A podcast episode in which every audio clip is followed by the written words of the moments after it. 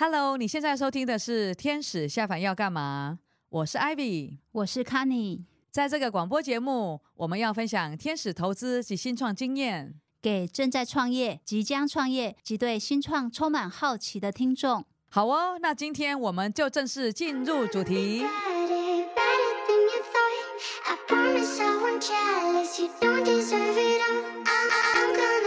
Kenny，我们今天来一个重量级的来宾。对，这位重量级的来宾，对于我们新创业呢，有非常重要的辅助功能。没错，尤其是在整个台北市这新创的这个生态圈。呃，建构了一个非常重要的一个体系。让我们来欢迎我们的台北市产发局局长陈局长。Hello，呃，各位听众朋友好，两位主持人好，局长好，局长好。今天非常开心，局长哈能够来到我们 Podcast 的节目。产发局呢，其实在台北市政府里面的业务非常的多，所以今天局长能够拨冗过来参加我们节目的录影，其实让我们必感荣耀。我们的节目就是大放异彩。局长，你知道吗？我们其实有个 part 都是要请那个来宾自我介绍。不过我觉得你这么重要，好像我们都不敢请你自我介绍。没问题。所以局长自己来，年轻人好，没有问题。介绍是说台北市里面非常年轻。的局长，对，真的，我觉得他跟新创圈一定有很好的互动跟沟通。其实从刚刚的闲聊，你会觉得哇，这一集的含金量太高了，真的。好啊，那局长，你可以来跟大家介绍一下。OK，各位听众朋友哈，我是台北市政府产业发展局君安。那二零二二年十二月二十五号跟蒋万市长一起上任到市府来服务。现在在产业发展局，其实大家听这个名字听起来好像很广泛，嗯，事实上他管的东西出乎大家意料的更广泛，除了我们今天呃主题要谈到的新创产业的发展以外啊、包括台北市本来就已经存在的资通讯产业，嗯，哦，生技的产业，嗯，还有包括商圈，哦，商圈。传统的市场，哦，还有一个很酷的动保，台北市的农业，很多人都觉得，哎，台北市好像没有农业，但是台北市其实四面环山哦，其实有很多的农业区，嗯嗯，嗯，哦，所以。简单来说，只要举凡跟台北市相关的产业，只要能够叫产业。的东西，大概都都在局里面的范畴，所以确实。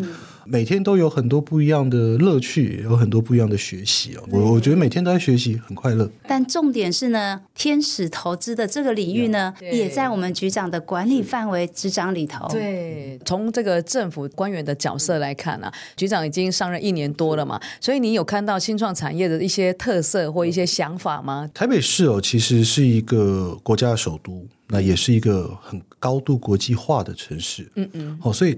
台北的新创确实是全台湾最蓬勃发展的一座城市。的确，完全同意。目前大概全台湾大概有七千多家新创的登记在案的公司跟团队，台北市大概就带了四千多，将近五千家，绝大部分的比例其实都在台北市。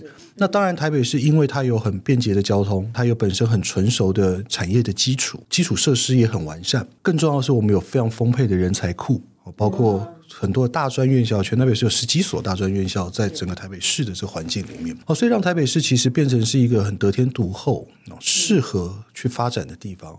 再来，更重要的一个部分，是因为台北是一个国际的城市，所以它自然而然，它跟国际间有非常多的往来，哦，所以有很多来自国际的人才也好，来自国际的思维也好，哦，都能够在这个城市里面跟我们在地的。青年朋友在地的新创团队，不断的去激荡火花，哦，所以这又是为什么？其实，呃，很多新创的 idea，哦，技术、产品都是从台北开始，哦，所以这个是台北市其实这座城市很特别的一个背景。那当然。基于这个背景之下，那台北市政府就有很重要的责任去推动、去协助、哦，去扶植我们的新创团队。所以，台北市大概也是所有的地方政府里面最早开始在做新创团队相关政策规划的。这个规划，不管是在场域的规划、在资金的规划，甚至在一些呃政策措施上面，我们都提供非常多的协助。就场域来讲好了，嗯嗯，目前全台北市总共有十三座已经。在启用中的创新创业基地，这个比例大概是全台湾所有的县市里面最高的。这几年陆陆续续还有几座新的基地要落成。那以目前的规划，接下来的这六到八年的时间，全台北市大概会总共有二十三座的新创跟清创的基地，这还在增加十座。对，目前还会再增加十座。那呃，有一些已经在新建中，有一些准备完工，那有一些已经在规划。哦，所以尽可能的去提供更多的场域，让我们的新创创团队能够有挥洒的空间。我想这个是作为一个地方政府，我们首先要去做到的事情，要提供空间。这个空间是有分不同的产业聚落吗？或是特色上的规划？昨天提到一个很好的问题哦，过往哦，大家可能就觉得说啊，我的创新创业基地它可能就是一个 co-working space，嗯嗯，所以所有的产业都可以进来，嗯嗯。那在蒋市长上任之后，我们其实试着去调整这个部分，就是我们未来要让每一个创业基地有自己它的特色。它所需要发展的产业，举例来说，我们现在在南港有一个 BOT 案，它是台北生技园区，对，那它就是做生技的所谓的创新创业的育成基地。好，那在 N 二四也在南港，它就是一个区块链，未来就是作为区块链的一个聚落。那在不远的地方，未来有一个育成社宅，那我们现在就把它规划成是一个 FinTech 的实践场域。OK，那比如说在内湖的 T Hub。哦，它可能它就会是比较多的资通讯的相关的产业。那我们在靠内湖三立电视台那边，我们还有一个新的一样是 BOT 案，哦，它是数位内容中心，所以未来它就是作为数位内容这个产业的发展。所以让每一个创新创业的基地有它自己的特色，去发展属于它自己的生态系。嗯，那这个发展的生态系很重要的是，它必须跟周边的产业做结合。那台北其实很有趣的地方是，这一座城市因为发展的很早。所以我们有非常多的传统的产业，那我们有非常多的新创的产业，但是过去传统跟新创它可能是两条平行线，对对，哦，彼此做彼此的。那我们现在试着去让新创的动能能够去影响到我们的传统产业，把新的技术、新的思维、新的产品跟传统产业做结合，让传统产业做提升。同样的，我们也可以让新创的团队能够。借由这样子已经趋于稳定的生意，能够有更好的发展，是好，所以让传统跟创新之间能够有更多的激荡和火花，这个会是我们下一个阶段，我们也希望能够去做的事情。当然，除了场地，另外一个就是资金。委员就很清楚，台北市的产业创新条例所赋予的奖补助，我自己认为已经非常全面。而且我们前一阵子还开个会，针对二零二四还有更多的、还有更多、更多不一样的做法跟想法。这样子的一个所谓的奖补助，就是让创新创业团队在你创业的初期。中期甚至可能到中后期都能够得到政府相当的协助。哦，有的时候其实往往就是缺那临门一脚，就错过很多机会。对对。那其实政府应该要扮演的角色是一个在背后的推手。当团队需要的时候，他能够感受到政府的存在。可是当团队要往前冲的时候，他不会被政府绑手绑脚。这个其实是最重要的。对，真的很厉害。实际上啊，这个我就很有感啊，就是因为刚好我自己也是审查委员嘛。那我们常常在讲说，天使投资者啊，其实就是带领团队走过这个死亡幽谷嘛。那实际上之前我也跟局长讨论过，就是说，因为如果说呃政府有一个补助的资金在那儿，那团队可能就会有那样的资金，让他们的不论是技术或者团队发展的更好。其实对于投资者来讲，我们看到团队就会发展的美，而且背后其实又有政府的力量在支持嘛，所以我觉得就是不论资源的嫁接，或是真的是资金到位这件事情，我觉得对于这个呃，当然如果整个讲起来是对产业整个的发展，那对于各个的企业来讲，真的是很大的一个帮助的部分。委员刚其实讲到一个重点，在整个新创的生态系里面，我们把新创团队、政府跟所谓的投资者，投资者，我们把它视为一个铁三角。当今天这个团队能够有得到政府的协助的时候，某种程度上是一个政府对于它的未来潜力的认可。认可，那它会让投资者对于这个团队更有信心。信心。相对的，今天换一个角度去看，如果今天。当投资者愿意去投资这个团队的时候，对政府来说，他也会更有信心的去给予他更多的支持。对，这也是待会晚一点我们可能会谈到的另外一个部分，就是今年会有一些新的做法要准备推动。我现在可以先讲一下，就是刚刚您讲的这个产业聚落啊，就有关这个呃基地的这个规划。我觉得对新创团队真的好处是说，因为譬如说，哦，我是做 FinTech，我就跟相关产业的人在一起。我觉得这个无论是整个生态系的经营，或者说我在里面会有一些人脉，或者是。是一些资源的一个对接，我觉得是更成熟、更稳定，所以而且是大家在同一个产业聚落嘛，所以可能讲更一样的话，所以我刚刚也 get 起了。哦，我觉得概念是蛮重要的，对团队有很大的帮助。对市府来讲，对于整个产业的推广，尤其是新领域、新科技的发展，更容易能够掌握到整个，让它发展的趋势可以更集中、更快速。真的，真的，我觉得这个真是非常好的想法跟做法。那还有更多就是有关，譬如说，怎么样让让团队能够有更好的展现的舞台。我记得像我们一直都有举办创业周嘛，好所以呃有一些竞赛啦，或者说不论是说跟大公司的资源对接，好、哦，那这一段的呃，是这个其实是我们在辅导我们的所谓新创团队里面哦，另外一个很重要的工作哦，也就是我必须要让。我们的团队发展到一个成熟的阶段之后，他有能够跟外面的世界对接的机会跟舞台。所以，我们不管是在国内也好，在国外也好，我们其实都做了非常多的这样活动。我先以国外来说，过去其实比较没有在经营这一块，但是去年度开始，我们试着带我们的新创团队。出国去梅河，哦，所以去年是大概台北市这么多年来第一次带着新创团队，是专属新创团队的这样的一个所谓的媒合团，我们到了泰国，嗯嗯，去跟当地的泰国的产业也好，去跟泰国的新创团队好去对接，去交换意见。啊，那其实去年去的十几个团队里面，大概给我们回来的 feedback 都很好，就觉得说，哎，有这个机会，能够跟国外有更多的接触，去拓展更多的视野。那当然回到国内的部分，我们就会用很多的不同形式的活。动来去举办，比如说刚刚我已经提到的，我们有一个台北创业周，嗯嗯，哦，那我们就是在这一个黄金的一周里面，我们去举办非常多的活动，嗯，这里面包括了媒合会，包括了一些所谓的创业奖的颁奖，去表扬这一年来可能在永续上面，在相关的技术上面有特殊贡献的团队。那当然更重要的是，我们也举办 Demo Day 的活动，让我们的新创团队能够有这个机会去向大家展现自己的实力。其实 Demo Day 是一个非常好。去表现自己成果跟自己产品优势的一个非常好的舞台。那当然，这部分我们就是也就回到我们刚刚开始之前哦，其实在聊的一个部分。我刚刚也跟两位主持人在分享，这一年其实我最大的感触是我们国内的团队哦。能力都非常好，专业技术都没有问题，但是其实就是在 presentation 这件事情，呀，其实有很多可以大家再互相努力学习的空间。所以，其实未来我们也希望能够去协助我们的新创团队。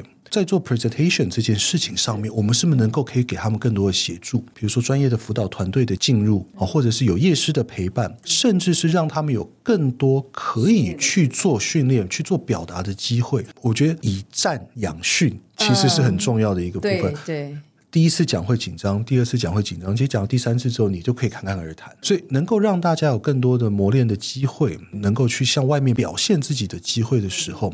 自然而然就会把这个 skill 给提升，好，所以在今年度开始，我们大概也会朝这个方向去规划，好，去补足在我们刚刚讲的中后期，除了在资金上面的部分以外，在这一块的部分，其实会是很多团队所需要的，哦，因为讲的好与不好，可能会影响到这个团队未来五年、十年的命运，所以其实能够有一个好的展现的方式，让更多的潜在投资者也好，潜在的合作厂商也好，能够更清楚的了解。嗯，这间公司的优势在哪里？我觉得这个部分会是我们接下来其实可以更多琢磨去协助大家的地方。所以，这个协助的产业会以主要有在这些创业基地里头的这些新创团队为主吗？我想还是这样的。其实，台北市政府对于新创团队的协助，其实我研究很清楚。我们大概各种面向的产业，我们都会去协助。所以，它其实就是一个核心的关键。第一，你的公司要在台北市，这就当然，当然，当然。第二。符合我们所谓新创规范，就是一年以上、八年以下的公司。是，其实在这个领域里面，任何的你只要是有创新的想法，其实台北市政府都很愿意给予大家支持哦。所以，我们在审查的时候，会可能前一份案子它是餐饮业，下一份案子它可能就变成是一个资通讯产业，各式各样的产业。对，这个是台北市很重要一个特色，就是。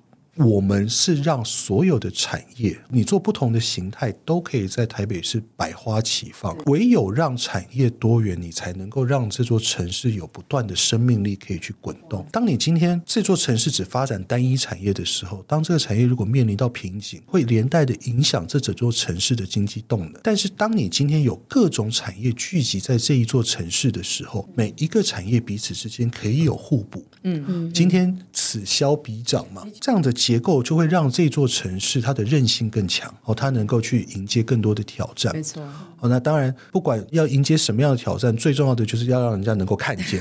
所以还是回到刚刚讲的，表达自己很重要，重要对对，其实就这样子，这个我非常有感了哈。就是说，呃，因为我们自己有会邀请团队来我们公司做 pitch 嘛，是。那我们给团队就只有十分钟时间。那实际上我，我我为什么开这个 podcast，就是好的观念跟好一些想法，也是让团队能够知道，就是说，因为假设你这只有十分钟，你不可能是一百张的这个 PowerPoint. 哦，那你总不能一直翻、一直翻、一直翻，你就浪费时间。而且投资者或者说看的人会觉得你也不够专业，是就是在这件事。所以我其实我也常跟这个新创团队讲，因为我做很多新创辅导，那你。会跟他们讲说，这是你这样看你的 audience 是谁，你的时间有多少，所以即使公司的介绍、产品介绍，你都要自己准备很多个版本。所以我觉得台湾的孩子是这样，就是金高走啦，哦，然后技术的动能真的也是非常好，但是在说口说的部分，或是怎么展现自己的好，我自己真的很有感，就是很 echo 到，yeah. 对局长说讲要。多练习啊！所以像我刚刚讲，如果十分钟的 pitch，你前两分钟没有让评审 catch 到你，你大概这个案子就过去了。真的，真的。怎么样在有限的时间里面去把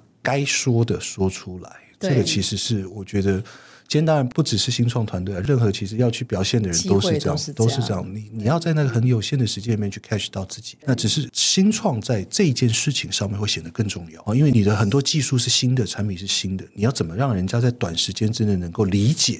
对对，这件事情其实会是一个很大的考验。那市政府在这个地方对于新创团队的辅导，因为其实也会帮新创团队找一些业师，找一些辅导的单位。那针对增强他们的简报能力这件事情，目前局长有具体想法，要怎么样融入在我们的基地里头，或者是在各种不同的其他补助吗？这个部分，我现在的想法大概是这样子哦，它会分几个阶段。第一个阶段当然是我要先有专业的团队跟业师，先了解这一个要被辅导的团队他们的属性到底是什么，那他们现在碰到的问题到底在哪里？嗯嗯嗯。OK，有些人他可能。他表达没有问题，但是他市场对接资源不够，对，所以前置我们先做完。那另外一个部分当然就是很重要，就是刚刚我也有提到要有足够的训练的机会。嗯，OK，所以我们会试着去做几件事情哦。第一，其实，在去年我们就把台北创业周把它更扩大举办。嗯，我们跟在这一个期间里面所举办很多的新创活动一起去做一个结合，嗯，让它变成是一个更大的一个面向。所以今年也许我们就可以在这个区间里面再去多规划几场的 demo 的活动。Oh, OK，我还是那个认为，有足够的舞台，你就能够得到足够的训练。你要有实战训练去提升自己，这是另外一个部分。那当然，今年我们还是会有所谓出国的团。那在出国的上面，我们就会让我们的团队实际的走到国外，看看国外的这些投资者。对，人家怎么去表现自己的？对，哦，有的时候其实敌人不见得就一定是对立，互相学习，讲的真好，互相学习。哎，这好有政治哲学哦。对，你要了，你要了解别人，你才能够去提升自己。哦，所以其实回到您讲的这个问题，其实我觉得最重要的部分就是让大家有更多实务操作的经验。其实就跟我们过去在念书一样，其实台湾的教育一直以来都是很着重，比如说在考试。或是实作，对对，在静态的这个部分，嗯、大家都很强、嗯。但是当你要离开教室、走出课堂的时候，哎、嗯，慢慢就会出现问题。好，所以我们现在要做的事情，就是让大家有更多校外教学的机会。哦，好，讲的真好，这样比喻好，完全能够懂。不要每天都是坐在教室里面写功课我们有有更多户外教学的机会哦，让大家可以更多去接触。唯有亲身进入实物的经验，你才能够把这些东西学起来。对对，哎，就这样。那你刚刚讲那个校外教学啊，今年的校外教学可能要去哪里？然后那怎么样变成是你们好的团队？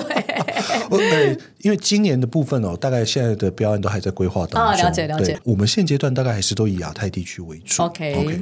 那其实这几年哦，除了大家已经很熟知的，可能日韩本来它的新创发展就很蓬勃，新加坡发展很蓬勃。对，其实这几年东南亚几个国家在新创的发展上面，其实追追赶的很快哦，不管是越南。印尼、菲律宾，也许我们会有更多的其他不同的机会，能够让大家也去看看比较成熟的新创的城市，一样在发展中的新创城市，到底会有什么样不同的面貌？我觉得多了解每一个城市发展的历程跟面貌，其实会更能够让我们的团队在国际化这件事情上面能够更跟国际同步。的确，的确。所以所有的新创团队要注意哦，要赶快注意网站哦，有很多校外教学机会，大家要把握。对，都有时间讯息公布出来的时候，要赶快来。把握机会报名参加。没错。那过去这一段时间啊，局长这边有没有就是透过政府的力量去辅导的团队，然后呢有特别印象的经验？那他们怎么去影响这个生态圈？有一个团队我很有印象，是因为在我接这个位置认识这个团队以前，我就是他们的顾客。那我后来才知道，他其实是产业局一直以来在辅导的一个团队。他是一个做那个宝宝摄影机哦对，他现在其实应该已经是全世界大概很多很多城市大概都在使用这个团队。我我为什么会知道这个？是因为有一次我一个朋友他生小孩，然后我说：“哎，啊，你小孩我要送什么东西？”他他就他就直接指明了这个，他就直接把网站链接给我传给我。然后我后来仔细看一下，我想说：“哇，这个东西也。”太好用了，因为每一个父母一定都会用到，所以之后只要有人生小孩，我就送这个。哦，就因为你送其他东西可能会有男生女生的的的，的，的差异，我也不知道你到底是生男生生女，但是这个东西我买起来，反正超实用，男生女生都用得到。对，那后来接了这份工作，跟这个团队聊了之后，才知道说，啊，他们其实当初的发想，其实我觉得。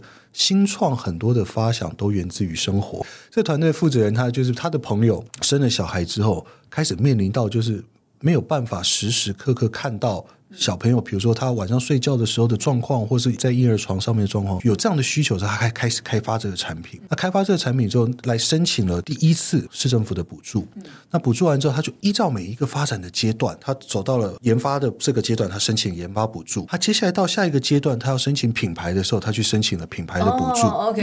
然后到最后，他去申请了呃我们的奖励补贴。嗯。然后最后成为我们所谓的亮点企业。他他其实就是台北市政府跟着他一路上。走过来到现在，他的商品卖到了全世界十十几二十个主要的国家，好骄傲哦！对，所以我觉得有的时候，其实就回到我刚刚讲的，政府的工作其实是协助我们的新创团队在需要的时候推他们一把。对，而当团队在往前冲的时候，他不用去担心政府会在背后抓着他，嗯嗯，而是他知道，他就往前冲，他需要的时候回过头。嗯，政府会在后面给予他支持，嗯哦，所以这个案子大概他一路的历程就是这样。每当他有需要的时候，他能够提出好的 idea，然后做出真的不一样的创新的思维的时候，自然而然我们会给予他很多的协助，让他继续往前冲。没错，没错。嗯、那另外一个我觉得很有趣的例子，她是一个女性的创业家，她在国外游历的时候，她看到其实在国外有很多女性的生理用品，嗯，哦，它其实非常的多元，有各种不同的形态，嗯。那回过头去看到台湾，发现说，哎。台湾的女性朋友相对就比较选择性很少，所以她一开始的时候，她是去做一个，比如说国外已经现有产品的重新的开发引进。那但是毕竟东方人跟西方人在身形上面确实还是有一些不一样，所以她后来她开发属于东方女性专用的这样的用品。哦，因为女性的生理用品其实面临到一个很大的问题是，女性朋友每个月都会碰到这个区间。是那。一次性的产品之后，它会产生非常多的资源的消耗。嗯嗯嗯，所以他们后来就申请了我们的补助，去研发医疗级的细胶去做女性的生理用品。嗯，它就变成它可以重复使用，它可以重复再利用。去大除了去。大幅降低所谓的一次性产品的消耗以外，嗯嗯嗯、其实也让女性朋友更能够去照顾到自己的个人的卫生的部分。哦哦、这个团队后来他就慢慢的研发出更多所谓女性周边这样的用品，解决了很多女性生理朋友上面的问题。所以回到我刚刚讲，当你在生活中发现一点点小问题的时候，这个其实就是我们新创可以发挥创意的空间。其实很多都是一些小小的问题，但是它可能会对人带来很大的改变。对，哦，那这几年其实。很多的新创的设计都是如此，对对对。你说当初最早的台湾，也许最知名的独角兽，比如说 Gogoro，那它其实就是一个当初做出来之后，其实慢慢的历经几代的改变之后，它现在变成是很主流的一个通勤的运输的工具。对，哦，所以。当你有一些好的想法、好的思维，我觉得其实不要怕，勇敢的去追。在台北市，其实政府真的可以提供你很多的协助，的确，所以就勇敢的去追梦。我想能够闯出一片天，哦，让台北市被更多的。世界的有人看见，这个是对于我们来说，我们觉得最骄傲的事情。所以，任何新创团队有任何的想法，我觉得都不要客气。其实，像刚刚第二位啊，就是你看，透过政府资源的补助，他研发出来的产品其实是更友善地球，这是符合 ESG 的题材了哈。那当然不是因为为符合而符合，而是真的对从这个环境的友善，或者说呃资源的回收部分啊，我觉得这个是对整个社会的议题都是非常好的一个做法。其实我刚刚听局长这样在分享啊，我觉觉得。因为我们一直讲说，我们三 F 对不对很重要，我觉得这个资金来源哈。但是我觉得从这样一路政府的陪伴，让这个企业在茁壮跟成长啊，我觉得好像我们这个天使投资还可以多努力一点。对，不过我们资源有限啊。而且刚刚局长在讲说，其实很多新创团队能够创业成功，都是因为先去解决生活上发现的一些问题点。那局长也站在市府的角度里面，去帮助市府的发展，去解决他的问题点。对，对，所以我觉得这个也要请局长来聊一聊。您就任这一年多来，您自己在工作上面的一些已经完成的一些任务，或者还是有哪一些你期待要继续发挥的？其实，如同刚刚前面提的，过去一年每天都是不一样的学习。对对对，每天都有很多很有趣。对，我觉得这是一个很重要的词，很有趣。那但是在有趣当中，我们要试着去解决问题，嗯，去改善很多的现在的产业的状况。好，那今天其实不管是不是新创团队，是不是新创产业，其实，在台北市都面临到同样的几个问题，其中一个很重要的就是。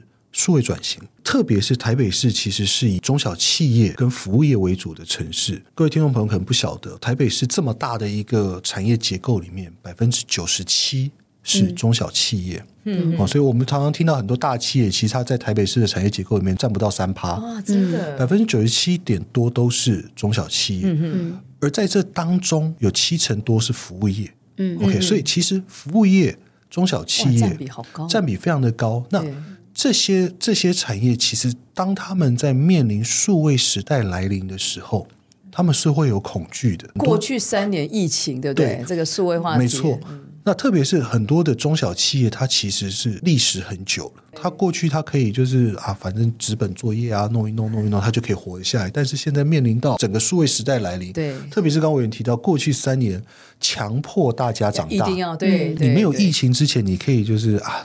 没关系啦，再再撑几年，再撑几年。但是这三年的疫情让大家的生活形态完全改变的时候，数位转型变得很重要。对，哦，所以去年我们成立了台北市数位中心。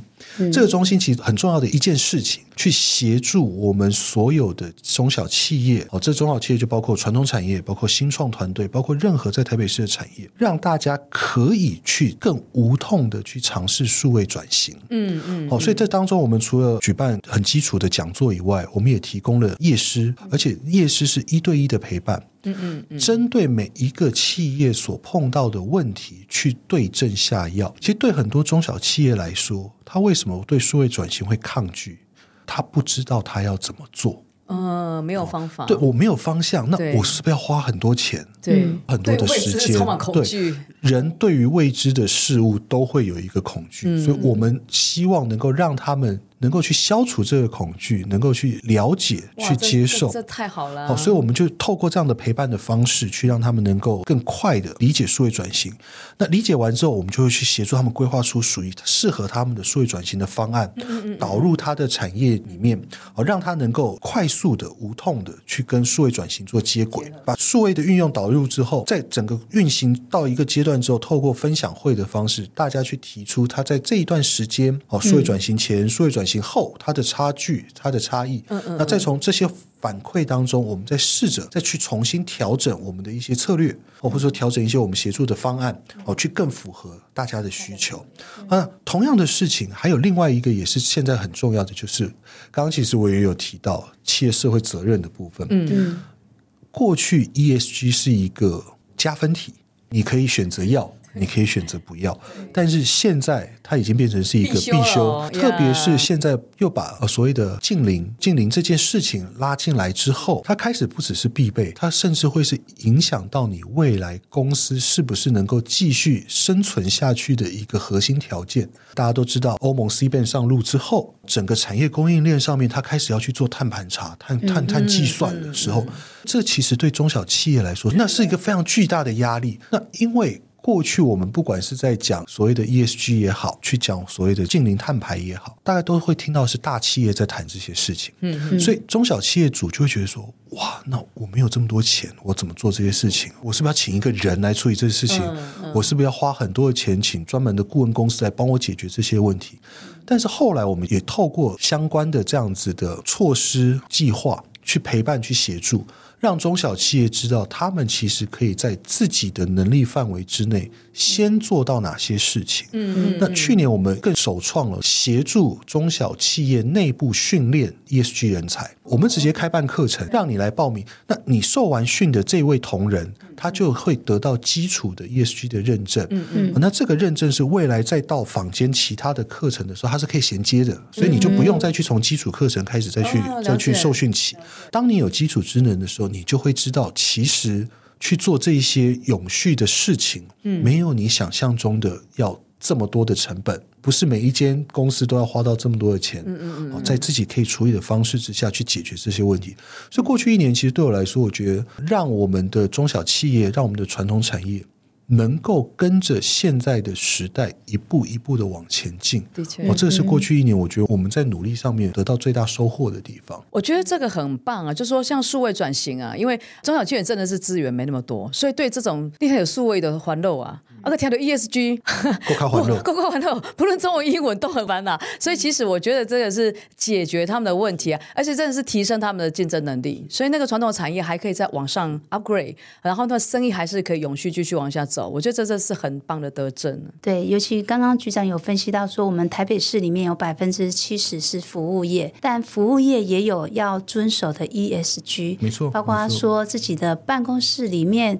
如何可以开始做一些减碳的措施？嗯、对对，那如果说有很具体的做法跟指引的话，就会减少这些中小企业的担忧。担忧，所以从基础课程先帮我们培育啊，没错。对对那这个时候刚好。它又可以跟我们很多新创团队的新的 idea 结合起来，啊、因为其实我们很多新创团队在做设计，对对，在做设计这个领域的时候，新创协助老创，对，它就可以把它结合起来，哦，透过这些设计的 idea 去协助我们的传统产业，特别在永续这一块上面，啊，其实给予他们非常多的协助，能让他们能够在不需要什么大幅度的改变之下，它其实就能够去解决很多。一些存在的问题，为什么我刚刚一直很强调多元性？对，你要让产业之间彼此能够互相的相辅相成，对，好，互相的去衬托对方，你才能够让这座城市的经济会一直滚，一直滚，一直滚。这就是刚刚我们一开始的时候啊，局长我们在讲到产发局的工作的内容。其实你刚刚就提到这哦，传统产业跟新创中心怎么做结合？其实刚经过你这一次在解说，就更清楚。是，就这新创的公司，他们协助减碳，然后怎么去协助到这个原本的传统产业？哇，我觉得这个真的非常好。是，所以你现在知道产发局的业务其实真的是非常的多。对，我觉得还蛮有趣的。哎，所以局长，我们刚刚聊到啊，就像最近有开的次会嘛，就有关补助的部分嘛，我们二零二四都有一些新的。所以未来在局长任内啊，有一些新的一些做法，可以跟大家做一点分享。我是想要 remind 新创投要仔细听啊.因为好这个优惠的话，卡给你。对，喝康哎哟，对，喝康哎。我想呃，因为。蒋市长自己其实是新创权出身哦，他他在担任公职之前，他在矽谷做过律师，回来台湾的时候，其实一开始也是在做新创的律师，嗯嗯，所以他其实一直认为说，我们新创应该要有更多不一样的做法哦，所以在今年度开始，我们陆陆续续会推出包括三个面向：投资金、会人才、嗯，促成交三个面向的方案。那投资金的部分，首先最重要的就是。我们要去扩大这个奖励补助的范围。那去年度的时候，我们就已经开始施行两个新的，就原本有四个面向哈，从你的创立，然后品牌的育成、研发，好等等的。对。那我们后来多了两个，第一个叫做创新加速，嗯，也就是说，当你要在进入中后期这个商模变现阶段的时候，政府可以再给你一把助力，好，让你可以更勇敢的往前冲，嗯，速度可以加快。好，所以这个部分的话，最高补助上限是三百万元。这个方案从去年九月哦就。已经开始了，所以随时可以来申请。OK，好。那第二个部分是我们定了一个所谓的主题式研发。嗯嗯，什么叫主题式研发？它其实很像是政府来出题，让我们的新创团队一起来想、来解题。对，所以去年我们定的叫做绿色科技。我们希望透过一些永续的科技哦，透过一些绿色的创新的思维，去帮这座城市，甚至是帮这座城市的产业哦，找到一些解决的方案。嗯嗯。哦，那主题式研发的部分的话，它就会是我记得两百五十万的上限哦，嗯，呃，定额哦，它的定额，它一案就是两百五十万，哦，那每年预计是收十五案，嗯，好，那今年的部分除了绿色创新的部分的话，我们可能还会再新增订一个主题是跟 AI 有关的。嗯嗯，OK，因为其实市长一直希望台北市未来它能够是一个 AI driven smart city。呀、yeah, okay. 呀，但当然这也是世界上面的潮流。其实很多事情都必须来透过 AI 去协助我们去做一些克服。对，好，所以这个是在资金的部分。好，那另外还有一个跟资金有关的哦，其实就是。嗯我知道很多朋友都在关心所谓的创业家任意通护照，它其实是一个很简单的概念，就是台北的新创团队，嗯，当你今天想要去国际间其他国家短期的洽工、开会，甚至举办活动的时候，有没有一个场地能够让大家可以去使用？嗯，好，所以今年度开始，我们就会去跟亚太几个城市去做签约。也就是说，举例来说，今天假设我是台北的团队。哦出发到新加坡，先来跟我们申请之后，那你到了新加坡之后，你就会进驻新加坡当地的 co-working space。嗯，哦，你可以在里面办公，你可以在里面开会。那如果你要办理一些活动，嗯，哦，这个部分也 OK。嗯，那这些费用一定的比例就会由台北市政府这边来拨付给你们。哦，这，这对团队就不用自己去负担这么多的经费。哦，这个是一个部分。那创业家任意通护照另外一个部分是跟台北市。有所谓姐妹市缔结的城市，或者是有签订新创 MOU 的友好城市，未来会以基地对基地的方式。嗯，OK，我们的团队去他们的基地，一样可以去做这些使用。嗯嗯，他们的团队来我们的基地，同样的也可以做相对等的使用。OK，, okay 这个部分也就是回到我刚刚一开始去讲的，其实我们要让台北的团队跟国际有更多的接轨。对，你唯有接触，你才会了解，了解之后，你才会知道国际的脉动。这个都是二零二四要开始进行的，都都都是今年都会进行的事情，在任意通护照的部分。那另外还有一个部分是促成交，促成交字面上看起来很清楚，又听起来好像很模糊，它其实很简单。未来台北市政府会搭建一个平台，这个平台是所谓的中小企业跟新创团队的媒合采购平台。这个平台未来搭建之后，我们的新创团队可以登录，登录之后把自己的产品登录在这个平台上面。那它的买家会是谁？政府机关、大的财团，那其他已经相对发展成熟的企业，哦，OK，那他们会透过这个平台的方式去采购这些商品，等于说。我能够上架的中小企业也好，新创团队也好，嗯，你所能够上架的产品，其实是台北市政府某种程度上已经认证过了。对对对对对。对于这些采购方来说，他会省去很多 survey 的成本。对对对。那就在这上面找寻你需要的东西。优良产品。对，它某种程度上对有点像是优良产品的概念。那单单只是这样子，可能诱因不够。所以对于我们去采购的这些企业来说，哦，如果你采购了一定的量额，或你采购了永续的产品，那每年度我们会做一个颁奖，去表扬这一。些哦，采购我们这些优良的永续商品也好，新创团队也好的这些厂商哦，或是机关哦，让这些大的企业他们对于所谓的企业社会责任有更多的荣誉感。那同时也让我们这一些中小企业也好，新创团队也好，他们能够达到第一笔的订单。对对对。所以这个大概就会是在促成交的部分。那当然，会人才很重要，我们也希望有更多的人才能够交流。所以除了持续的我们去做带团哦，去出国媒合以外，我们去年。跟北科大、台科大有所谓的创业列车的活动，嗯，那今年我们会更深化，除了原有的大专院校合作以外，我们会还会增增加其他的学校，嗯，同时把这个列车进阶到未来会有所谓的创业课程，嗯，对于想要创业的年轻朋友，我们会做规划课程，去告诉你说哪一些是创业 A B C，OK，哪一些是创业家。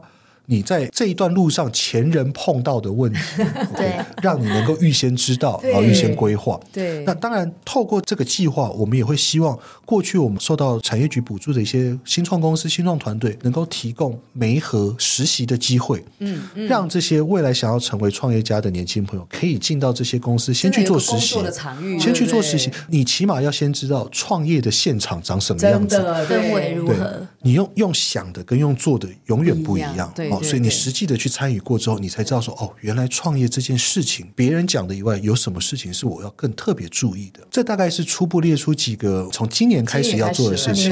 对。那当然，陆陆续续还会有更多的案子，会是在今年、明年、后年。我想每一年都要让我们的新创圈哦能够有更多不一样的感受。这个会是作为政府来说，我们很重要一个工作，不要让大家觉得说事情千篇一律。我觉得这个非常重要了哦。从你看，从一般的新创团队本来资源就非常有限，那从政府的角度进来，一想到就是哇，我有资金啊，我有人才，然后我还真的可以让我的商品能够上架、促成交，还可以进到国外。尤其我们现在很多团对，其实当他们开始把他们的商品触角往国外延伸的时候。我觉得这些团队，他们将来要发展国际市场，都可以先到市政府看有哪一些合作的城市。有，我真的觉得，我觉得这帮助非常大。对，对我今天听局长这样讲，我就觉得资源怎么这么多啊？这创业团队是太幸福了。呃，今年二零二四开始，好不一样哎，新创团队应该会有一个很蓬勃发展的一个契机。真的，真的，嗯，确实，因为去年因为是疫情刚解封的第一年，其实大家都还在一个逐步苏醒的阶段。对，啊其实今年、明年大概会是整个创业。量能会比较高的，会比较高的一个阶段。而且我觉得局长很用心啊，我我我讲这样，就是说你会去观察，就是现在新创团队或者新创圈这个生态到底怎么样，然后从你自己自身的角度跟新创团队，呃，你发现什么样的问题，所以你觉得从这样的问题就开始去导入他们的解决方法。我觉得这个真的是台北市的这个创业团队很幸福。我现在要跟我朋友讲，他公司都在新北市，你知道吗？赶快来，赶快来。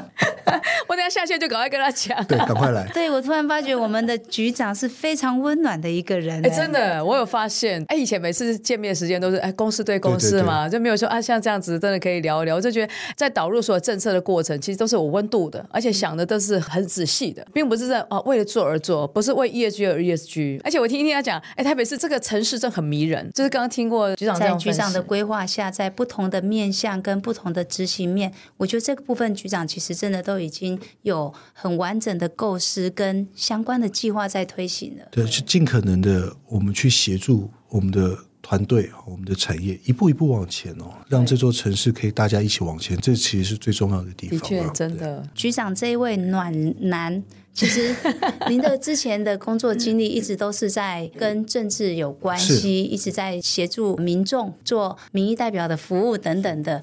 那从之前呢，都是站在幕后，然后帮大家做一些规划，到现在真正担任局长，你要决定很多的事项，这个过程的转变，可不可以跟我们分享一下这样的心路历程？好，其实担任这个职务，我自己的认知啊，一切都是一个很大的意外，因为我其实没有想过这件事情。其实，在前年选举完之后，市长找我在聊的时候，他跟我提出了现在这样的一个状况。对，其实那时候市长跟我说，在选举的过程当中。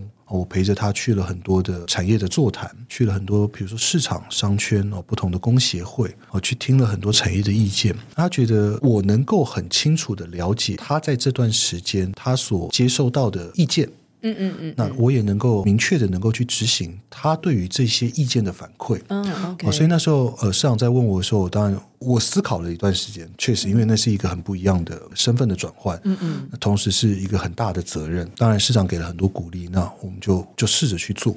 但是接了这份工作之后，我就觉得说，其实过去的工作历程对现在这份工作帮助很大。因为过去在担任民意代表的助理，很多市民朋友他其实很多疑难杂症，他会来来澄清，希望能够找到解决的方法。现在也是一样，其实我的工作就是帮每一个产业找到问题的解决方法。那只是站在不同的角度去解决问题，但是本质上面都是希望能够把问题处理好。嗯，嗯，让产业可以继续的发展哦，所以过去的一些工作经历上面磨练，其实会让你也许更有耐心，嗯、也许更有同理心，嗯嗯，能够能够更感同身受的去解决很多的问题。所以这也是我觉得过去这一年来其实帮助我很大的地方。过去的经历，如果说问我说呃有没有预期过这份工作会发生，坦白说完全没有，它真的是一个出乎意料的事情。哦，但是。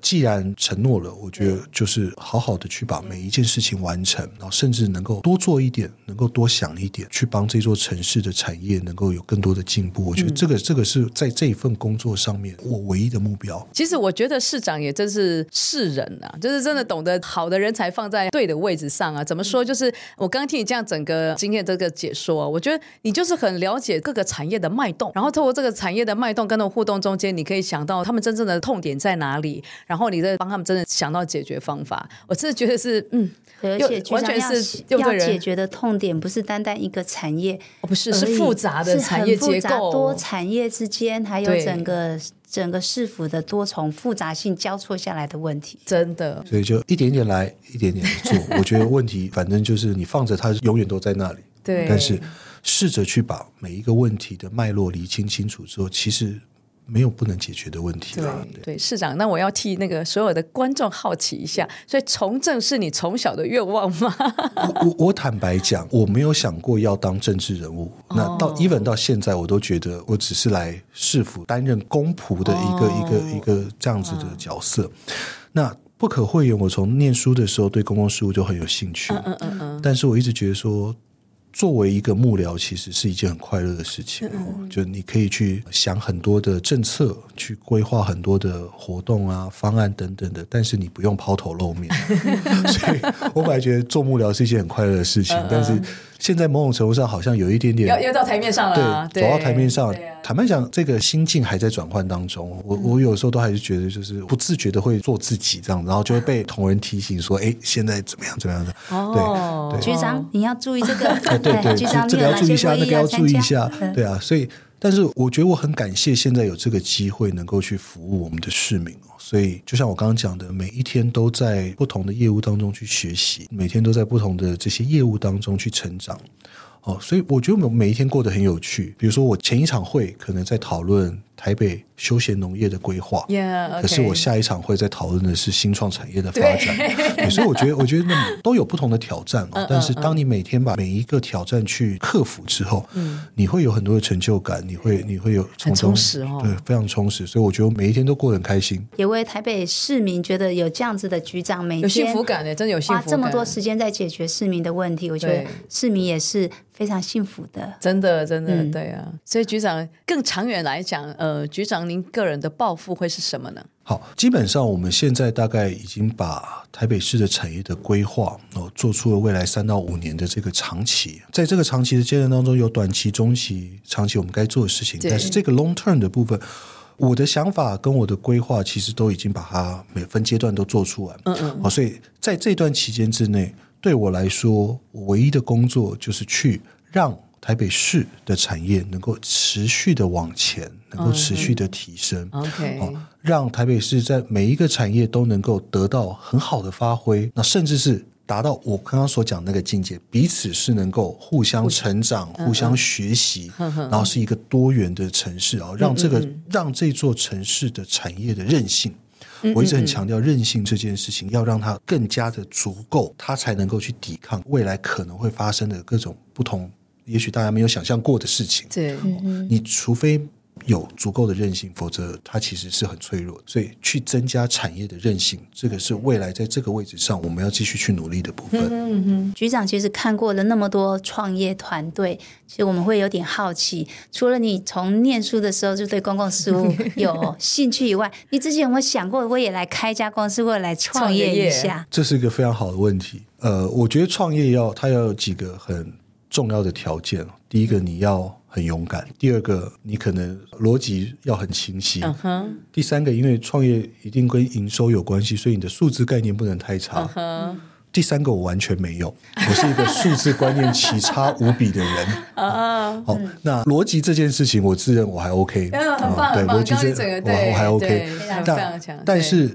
我有没有这么大颗心脏去扛一个事业？这件事情我现阶段没有没有没有这么明确把握，所以我觉得对我来说，现在去作为一个协助者，也许会比作为一个开创者来个更适合。但是我觉得未来事情很难讲，很难讲。也许也许过几年之后，突然觉得说，哎呦。好像创业创业是一个不错的选择，那也许到时候再跟两位前辈请教。不敢不敢，对，但是现阶段，对啊，现阶段我觉得好好的去协助每一位创业家，是我现在最重要的工作。好，那我们最后啊，就是因为都是新创的团队嘛，所以你目前还没有创业了哈。不过这已经在给要创对非常多对对对辅导过团队，然后又其又是政策的这个领导者嘛，跟制定者对，所以呃，要不要给这个新创团队或者已经在创业路上这些团队给他们一些鼓励啦，或者想法、建议之类的。Okay, 好，首先最重要的一件事，在台北市的每一位创业家们，你们绝对不会是自己一个人，台北市政府永远会跟大家站在一起。所以，对于每一位创业家来说，我们完全了解大家现在面临到的问题。我们也知道大家现在碰到的困境跟担忧，不管是在国际化的程度上，在资金的需求上，嗯，这个会是我们在台北的团队现阶段很需要的面向。嗯，那台北市政府都一步一步的在去做相对应的规划，嗯，去协助大家走向国际，协助大家去克服对于资金上面的的压力。当然，更重要的，我也想跟所有的创业家讲，台北市是一个很多元包容的城市，嗯哼，所以我们会希望所有的团队彼此之间能够有更多的合作，是。能够有更多的切磋，是。能够有更多的互动，哦，所以未来我们会希望能够去打造一个创业家友善的城市，嗯嗯，这个友善不只是在政策上的友善，在环境上的友善，它甚至是在一个氛围上面的友善，政府跟创业家的互动是友善的。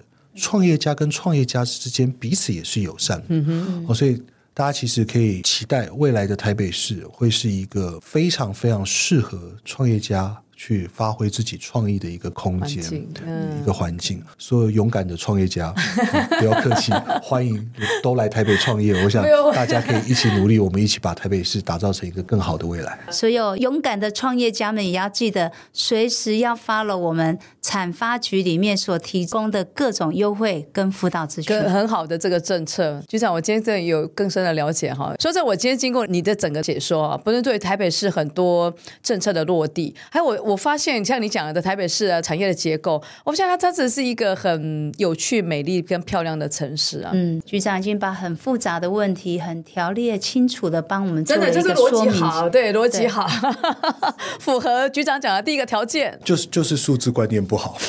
这个这个，将来你一定会有团队是数字能力很好的人，可以帮你搞定这一切。对，确实，所以这就是我们讲的团队互动、互动、互动，一个友善的环境。没错，没错。好，今天太开心。对太开心，今天非常对，谢谢，非常谢谢谢谢局长过来，谢谢，也谢谢所有听众朋友，感谢大家。那欢迎，如果听众有任何对于台北市政府相关产业或者是相关的问题，也欢迎在我们的版面留言，我们会赶快递交给这个台北市政府。对，没问题，我们一定来一一的来回复大家的问题。太好了，局长都已经 commit 了。OK，好，谢谢，谢谢，好，拜拜，拜拜。如果有任何您想要收听有关新创的广播主题，欢迎你到下方资讯栏填写问卷表单，我们将针对你有兴趣的议题制作成节目，那你就有机会可以在节目当中听到你感兴趣的议题。希望你会喜欢这广播节目。还没有追踪我们的 IG 订阅 YouTube 频道，欢迎上网搜寻“天使下凡要干嘛”新创大小事，